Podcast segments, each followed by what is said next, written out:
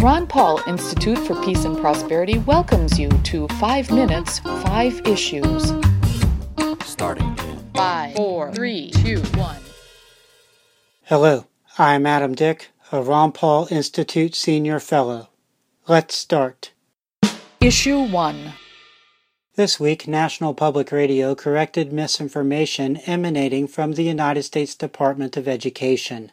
Anya Kamenetz reported Monday at NPR regarding an Education Department claim that in the 2015 to 2016 school year, nearly 240 schools reported at least one incident involving a school related shooting. Note that in Education Department lingo, a school related shooting just means a gun was fired at a school, on a school bus, or at a school event, not that anyone was shot or even shot at. When NPR looked into the claim, Kamenetz relates that only 11 of the reported incidents could be confirmed, either directly with schools or through media reports. Regarding the rest of the supposed incidents, Kamenetz explains In 161 cases, schools or districts attested that no incident took place or couldn't confirm one. In at least four cases, we found something did happen, but it didn't meet the government's parameters for a shooting. About a quarter of schools didn't respond to our inquiries. Issue 2.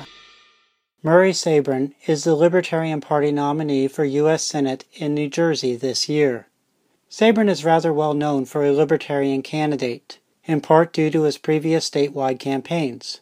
Matt Welch related Wednesday at Reason that Sabrin won 4.7% in the 1997 New Jersey governor race as the Libertarian nominee, and four years ago won 19.4% in the New Jersey Republican primary for U.S. Senate, 10% behind the primary's winner. In the Senate race this year, Sabrin seems to be polling well for a Libertarian Party candidate. According to a poll commissioned by his campaign, Sabrin is at 7% support, with the remainder split 40% for the Democrat incumbent, 30% for the Republican, and 22% unsure. Yet, other polls do not even ask about support for Sabrin. Welch sums up the situation well, writing, Polls that don't include strong third party candidates in contested races amount to journalistic malpractice. You don't know what's going on in the New Jersey Senate race if you're not asking about Murray Sabrin. Issue 3. In the April 13th episode of 5 Minutes 5 Issues, I talked about leadership of the Church of Jesus Christ and Latter-day Saints, having released that week a statement critical of a potential Utah medical marijuana ballot measure being circulated for signatures. The initiative since has been approved for the November Utah ballot, and polling indicates it has majority support. Last week, the church officially joined the opposition to the ballot measure announcing planned opposition efforts, including sending an email to church members in the state urging them to oppose the initiative.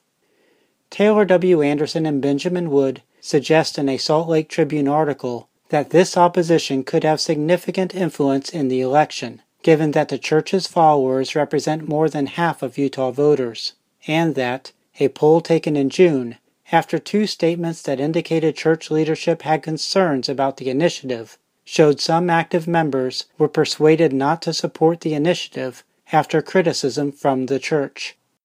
Issue 4. In the July 28th episode of 5 Minutes 5 Issues, I talked about the New Jersey State Legislature potentially passing and the state governor signing into law marijuana legalization as soon as September. Here is an update. Last week, Sam Sutton reported at Politico that New Jersey State Senate President Steve Sweeney has said in an interview with Politico that Sweeney believes the state Senate and House of Representatives could approve legalization legislation in September. Issue 5. At the Ron Paul Institute's sold out annual conference near Washington, D.C. on August 18th, hundreds of individuals heard great speeches and met with people who are interested in RPI's mission to promote non intervention abroad and respect for liberty at home. You can find speeches from the conference at the Ron Paul Liberty Reports YouTube page at youtube.com slash Ron Paul Liberty Report. That's a wrap. Transcripts of 5 Minutes 5 Issues episodes, including links to related information, are at the Ron Paul Institute blog.